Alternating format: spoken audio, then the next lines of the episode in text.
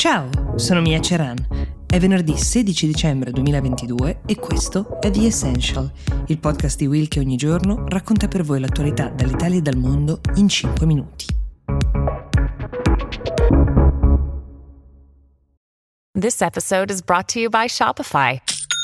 Forget the frustration of picking commerce platforms when you switch your business to Shopify, the global commerce platform that supercharges your selling wherever you sell. With Shopify, you'll harness the same intuitive features, trusted apps, and powerful analytics used by the world's leading brands. Sign up today for your $1 per month trial period at shopify.com slash tech, all lowercase. That's shopify.com slash tech. Oggi apriamo con una notizia che arriva dalla Danimarca, paese di cui effettivamente non parliamo da quando, in uno dei momenti più drammatici della pandemia da Covid-19, la Premier Fredriksen ha scelto di dare mandato di abbattere tutti gli allevamenti di visoni del paese, che erano molti,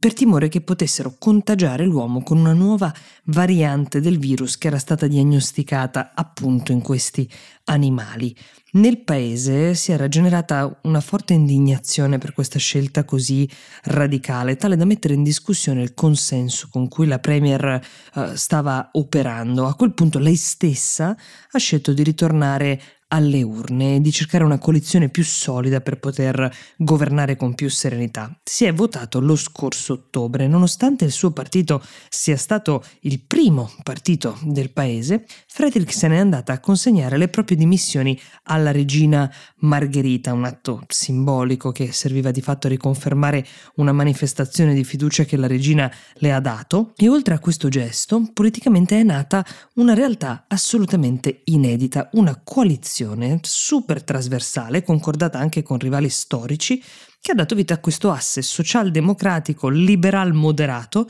annunciato proprio ieri. Ma la notizia che sta facendo più parlare in Danimarca è la prima mossa di questa coalizione, cioè l'abolizione di un giorno di festa nazionale con l'obiettivo di incrementare la produttività e reinvestire quel PIL che verrà generato in quella giornata che verrà lavorata, i proventi del budget in difesa, che vuol dire eh, spesa militare, armamenti. La Danimarca ha attualmente 11 giorni di festa nazionale, quello predestinato a essere cassato sembra essere il giorno cosiddetto delle grandi preghiere, Store Bededag si chiama in eh, danese, e cade ogni anno nel venerdì prima della quarta domenica dopo Pasqua. Mi rendo conto che il calcolo è un po' complicato, è una festa di natura religiosa e infatti la maggior parte delle critiche delle polemiche vengono da quell'area lì, ma l'obiettivo della coalizione, quello di finanziare appunto la difesa, è un obiettivo non casuale perché è in linea con il target dei paesi NATO, quello di devolvere il 2% del PIL del paese alla spesa militare, appunto, ed iniziare a farlo tra l'altro tre anni prima di quello che eh, ci si era ripromessi. Il tema della difesa, come potete immaginare, è al centro del dibattito pubblico in Danimarca, soprattutto da quando la Russia ha invaso l'Ucraina, un conflitto che la Danimarca sente piuttosto vicino.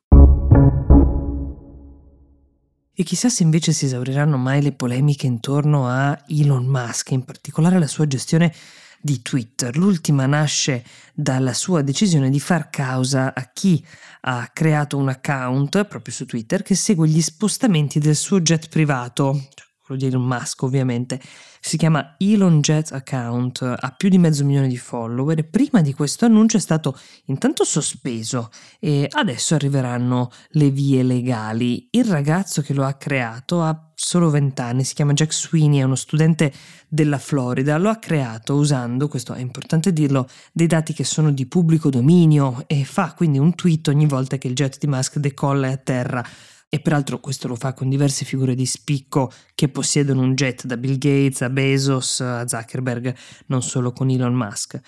Quando gli è stato notificato che l'account da lui creato era stato sospeso, ha screenshottato tutto, ha inviato alla CNN, uno dei principali network americani, che ovviamente subito ha diffuso la notizia. Quel che lamenta Musk è un tema di privacy violata e segnala che questo diventa un tema di sicurezza, soprattutto per suo figlio, visto che qualche sera fa come ha raccontato eh, lo stesso patron di Twitter, il figlio è stato seguito da uno stalker che ha praticamente pedinato la macchina, convinto che dentro ci fosse Elon Musk, visto che era atterrato con il suo jet. Pare che questa fosse la connessione. Sweeney invece, il ventenne, si è difeso da questa accusa spiegando che questo incidente non fosse in alcun modo legato al suo account che segue i voli. Pare peraltro che prima di procedere per vie legali Musk abbia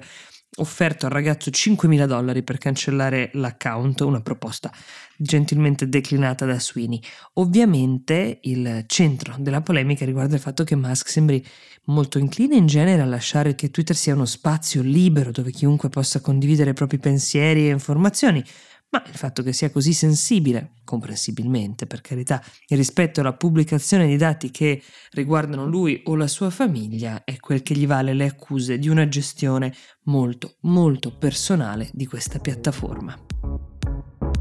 The Essential per oggi si ferma qui, io vi do appuntamento domani con la puntata confezionata con i vostri suggerimenti e vi auguro un buon venerdì.